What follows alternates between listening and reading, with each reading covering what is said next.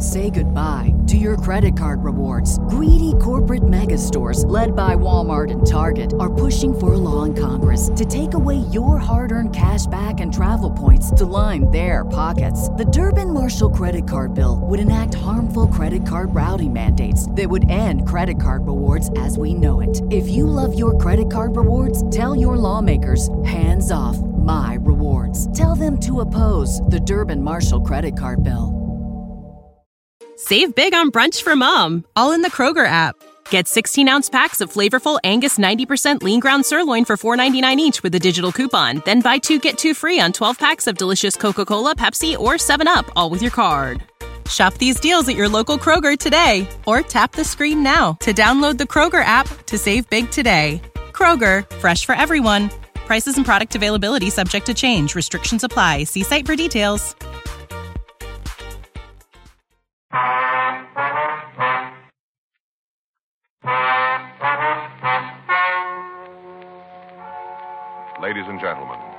Story you are about to hear is true. The names have been changed to protect the innocent. Dragnet.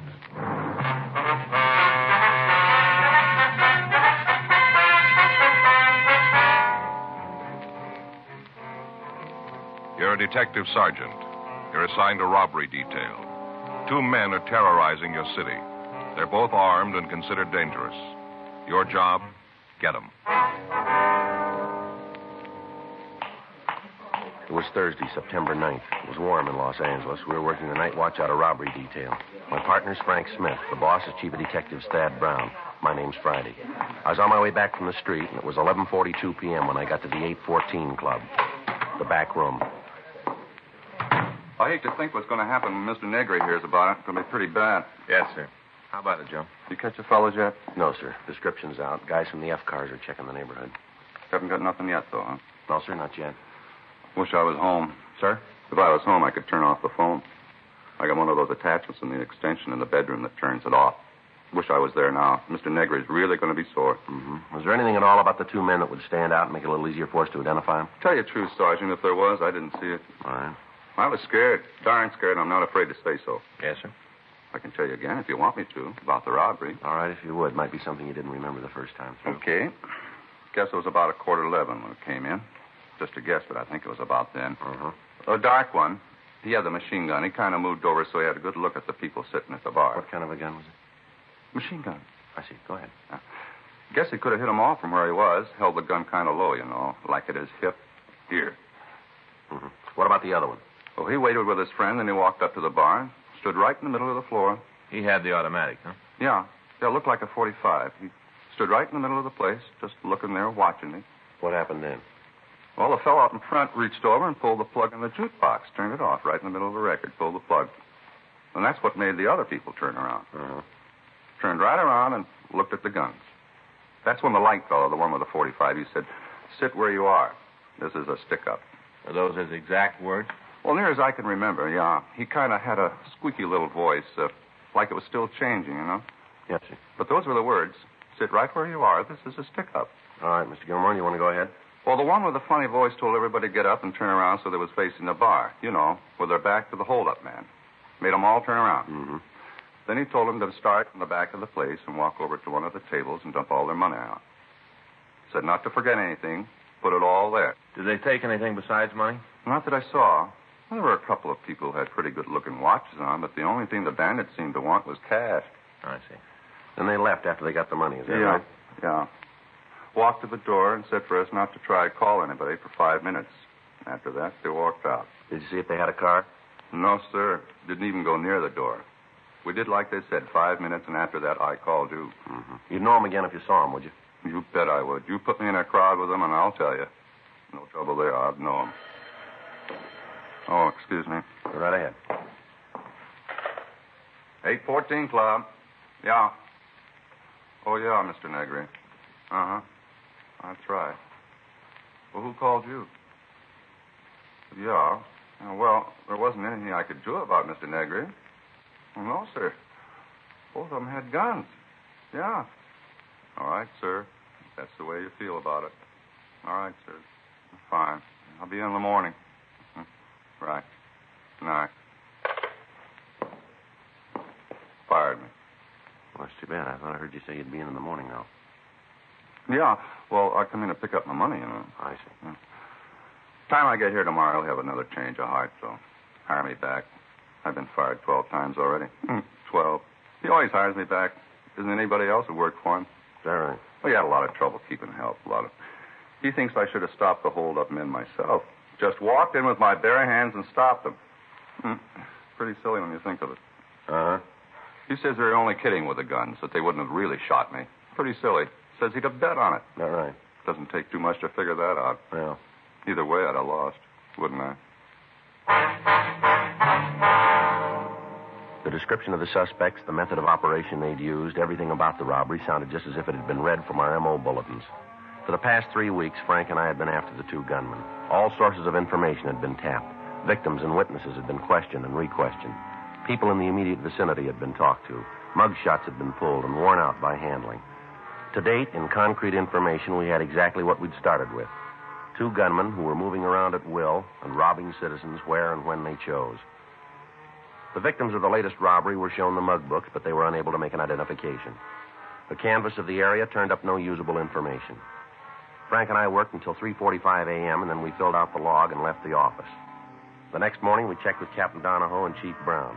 As a result of the meeting, we arrived at the only possible solution to apprehending the suspects. Legwork and a lot of it. We spent the rest of the afternoon rechecking informants. At 9:30 p.m., we stopped for dinner and then we went back to the office. You got the address Sam gave you? Yeah, it's here somewhere. Yeah, here it is. Yeah. You think it's worth checking out? Well, we got nothing else to do. We might as well. As soon as I get these straightened up, we can take a ride out there and see him. Yeah. Robert Murphy.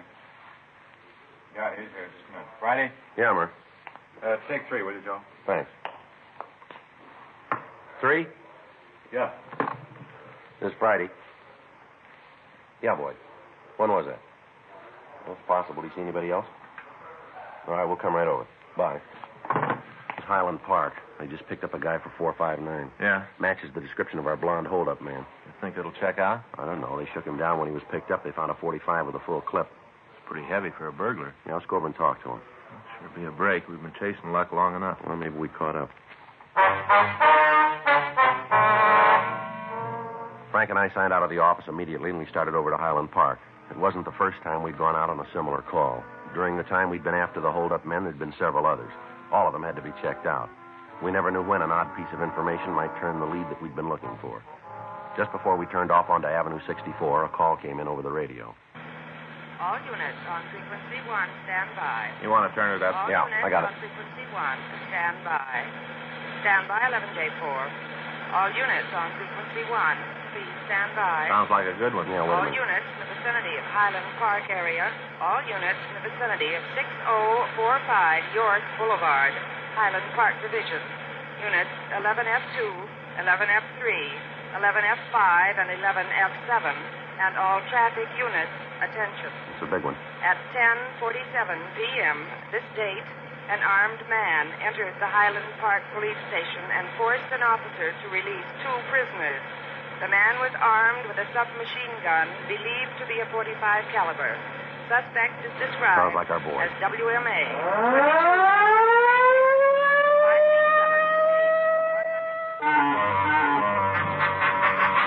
The Highland Park Police Division is a large brick building located on York Boulevard. On the ground floor is a booking desk and a couple of administration offices. Directly behind the booking counter across the hall is a cell block.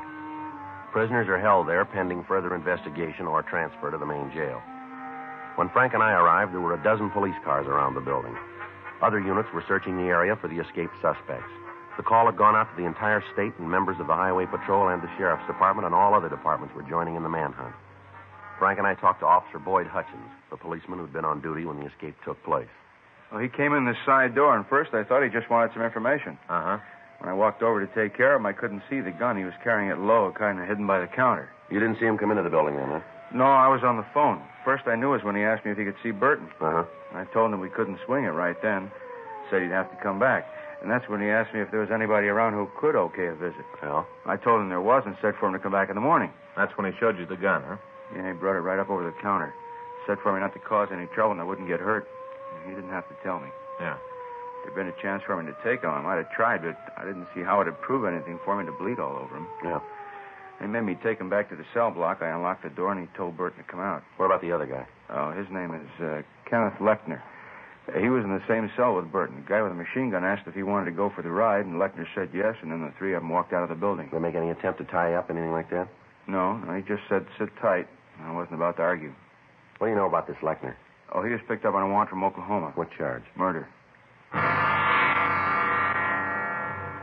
We went to the city hall and we checked the name Gail Burton through R&I. There was no record on him in Los Angeles. We forwarded the information on him to George Brereton up at CII in Sacramento. The rest of the night was spent in checking out the possible places the suspects might have been hiding. In a city of over two million people, there are a lot of places. While we were combing the city, men from the sheriff's department were going over the county territory. We had a vague description of the car that was used, but it might match any one of several hundred being driven on the streets of Los Angeles. Roadblocks were set up on principal routes leaving the city. Special details were standing by at all train and bus depots, and the airports were covered. Leaves and days off for all personnel were canceled, and by the time the search got out of low gear, over 3,000 policemen were looking for the three men. Field stations were set up in the less populated areas, and coffee and hot soup were served to the men participating in the search. The night dragged on without result. Saturday, September 11th, we received a report that two men answering the descriptions of Burton and the man who'd aided in his escape had tried to rent a boat down in San Diego. However, when this was checked out, it proved to be false. Saturday afternoon, we received information from George Brereton that Burton had an arrest record in Sacramento and that mug shots and all information were being forwarded. We got in touch with the authorities in the northern city and asked them to check further on the friends and relatives of Burton. When the mug shots arrived, they were shown to the holdup victims. Mr. Gilmore, I'd like to have you take a look at these pictures, see if you recognize any of them. Mm-hmm. You think there might be one here of the fellow who held us up? Well, we want you to tell us if you can. Uh huh. No. Not him. Uh uh No. Well, you remember how I told you Mr. Negri give me my job back? Yeah, I remember that. He did, just like always. Oh, that's fine. As soon as he read in the papers how they broke out of jail, he said I was right not to cause trouble. As soon as he found out about the jailbreak. We're not sure they're the same men yet, Mr. Gilmore. Don't know why. Sir? Don't know why, you ain't sure. Here's his picture. This is the man who held you up? Yep. One and the same. How about it, Jeff? It's Burton. The other victims also identified Burton as one of the men who'd held them up. With the name of the man, we at least had some place to start. We put in a call to Sacramento and we talked to the police department up there. We found that the suspect had been arrested on charges of suspicion of burglary, suspicion of robbery, ADW, and assault with intent to do great bodily harm. In spite of the numerous arrests, Burton had only served one term in the county jail. We got all available information on him, and the search was intensified. We'd gotten reports from informants that the three men might try to escape across the border into Mexico. San Diego was notified of this, and Al Gayton was dispatched to the international boundary of Tijuana to aid the Mexican police. Two days passed without news of the suspects.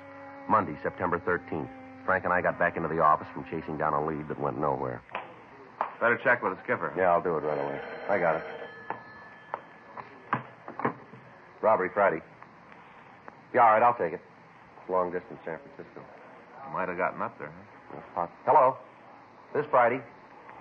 Oh, yeah, Eddie. Mm-hmm. Yeah, well, we got the identification from Brereton. No, nothing yet. When was that? That could be. It'd give him time, wouldn't it? Just a minute, Frank. Yeah? It's Eddie Vandervert up there. Hmm? When did these guys pull the first job? I think it was August 16th. Place over on Pico. That's the first one, isn't it? Yeah. August 16th, Ed. No, the other one doesn't show up on any of the sheets. Kenneth Lechner. No, we're expecting it from Oklahoma. You guys will check it out for us then, huh? All right. Let us know as soon as you got something definite, will you? Right. Okay, Ed. Thanks for calling. Right. Bye. What's he got? Well, I got a rumble that Burton was up there the first part of August. He stayed about a week, he said. Yeah. Ed says he's got an informant down in the Fillmore district used to run with Burton. Might give us a lead on the partner. How come?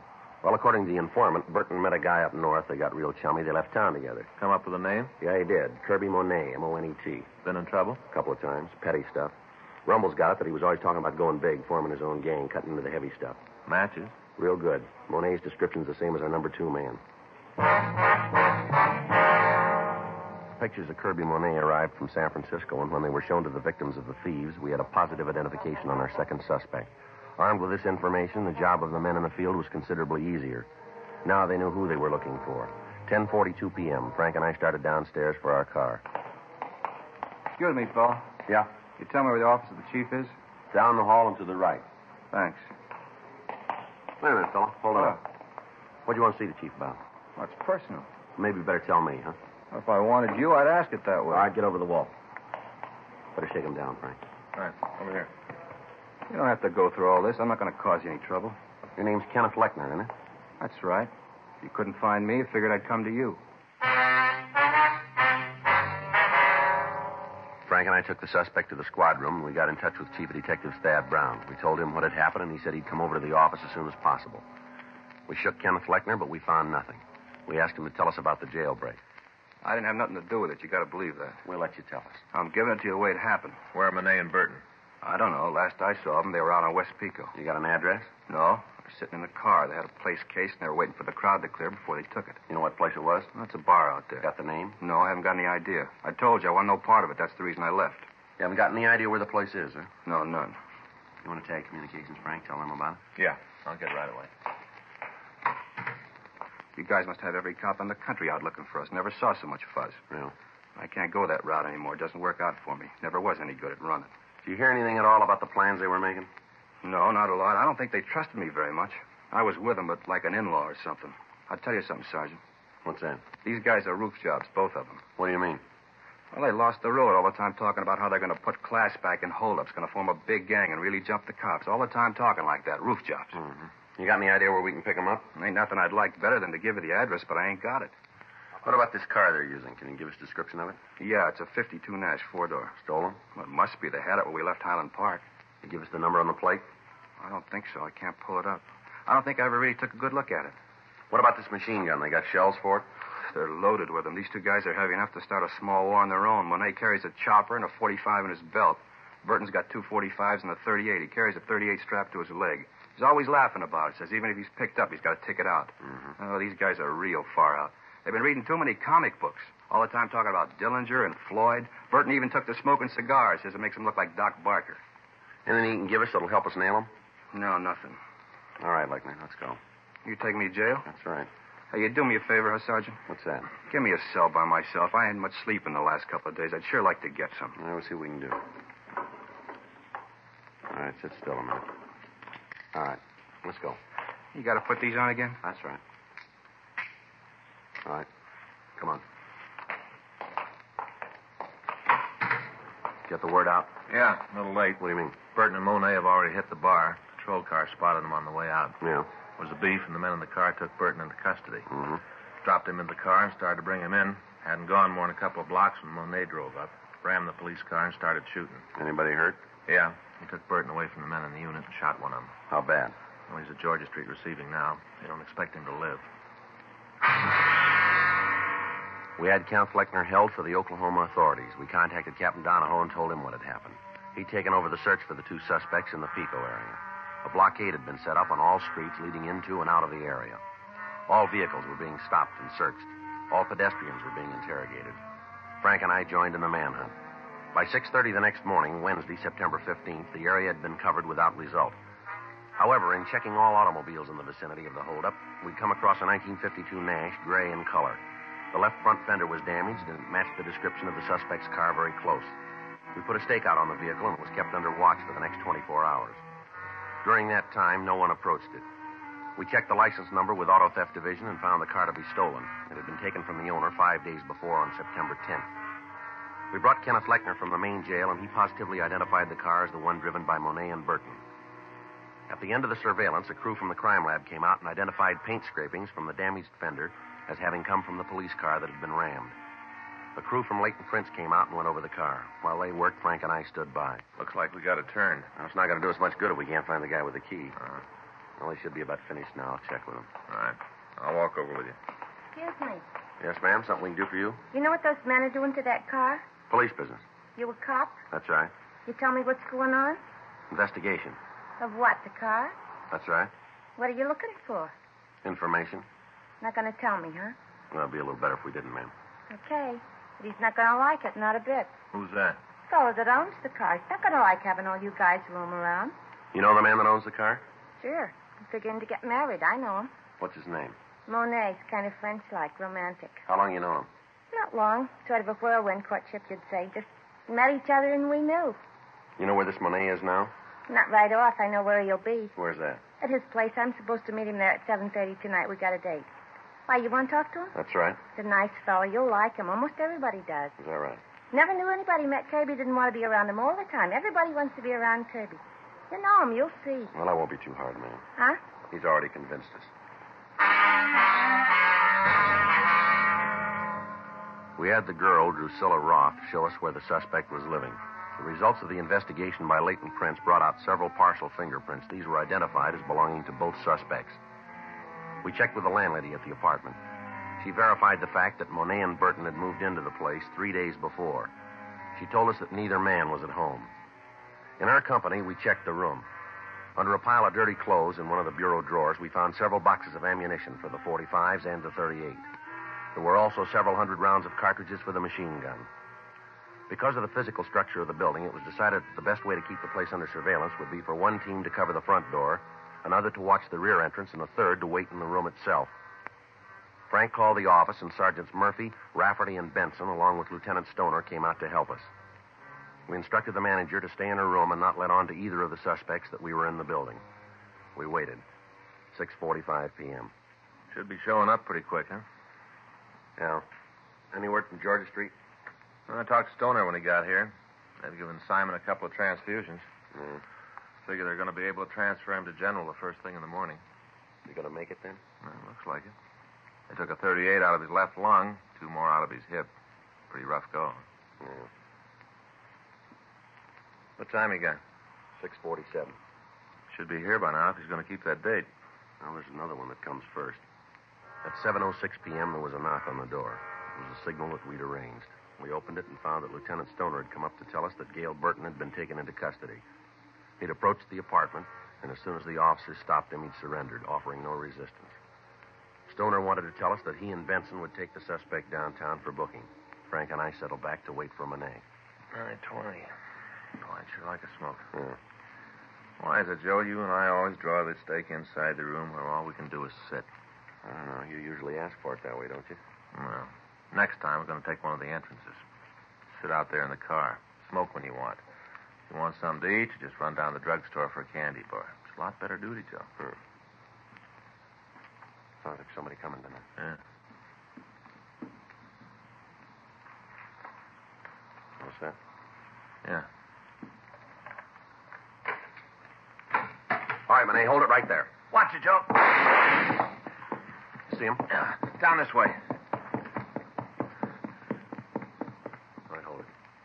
Any sign of him? No, he might have gone down the stairs. The apartment at the end of the hall. Right. Come on. All right, Monet, come on out. It's the last time around, Monet. Throw that gun out and you follow it. Not coming out. All right, let's go in. Wait a minute. I'll knock. Hey, don't shoot me while I quit. I don't want to fight. Throw the gun out here. Right there. Drop it. All right, here it is. Doing like you say. I got it. All right. Hands behind your head. Back out of the door. Come on, turn around. Keep those hands where we can see them. Okay, okay, I'm coming. I don't shoot anymore. I won't give no more All right, trouble. hold it right there. Now, don't move. Keep those hands up. I'll shake him. Ah, here's another one. 45. Had it in his belt. I'd have given it to you. I wasn't going to try Yeah, anymore. sure. All right, keep still. All right. Take your hands down. Back of it. One at a time. All right, now turn around. You to take me in now? That's right. That cop I shot, he didn't die. No, you're pretty lucky. And all you got me for is robbery. That's all. Just robbery. That's how it looks from here, doesn't it? Robbery, that's all. Jail term doesn't make a lot of difference. Is that right? Sure. Isn't a jail built can hold me? Not one. I'll get out. I'll be running again. You'll see. I wouldn't give odds. Huh? Bigger men than you said they'd come back. Yeah, show me. I'd sure like to meet him. Don't worry, you will.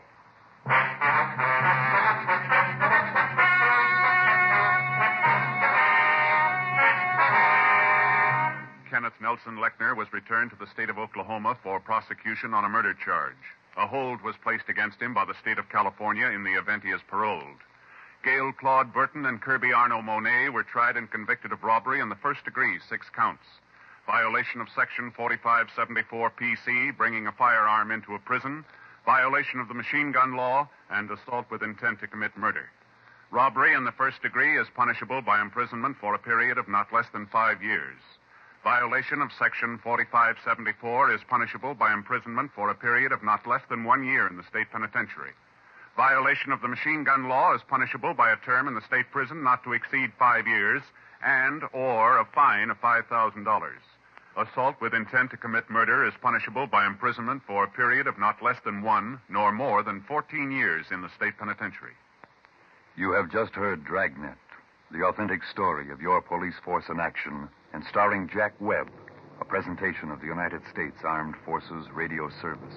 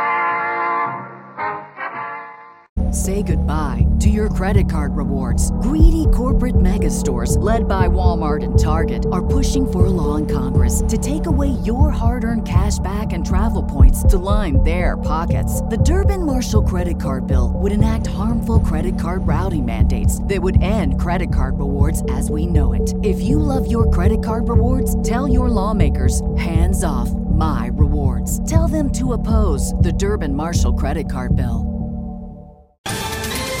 Ohio, ready for some quick mental health facts? Let's go.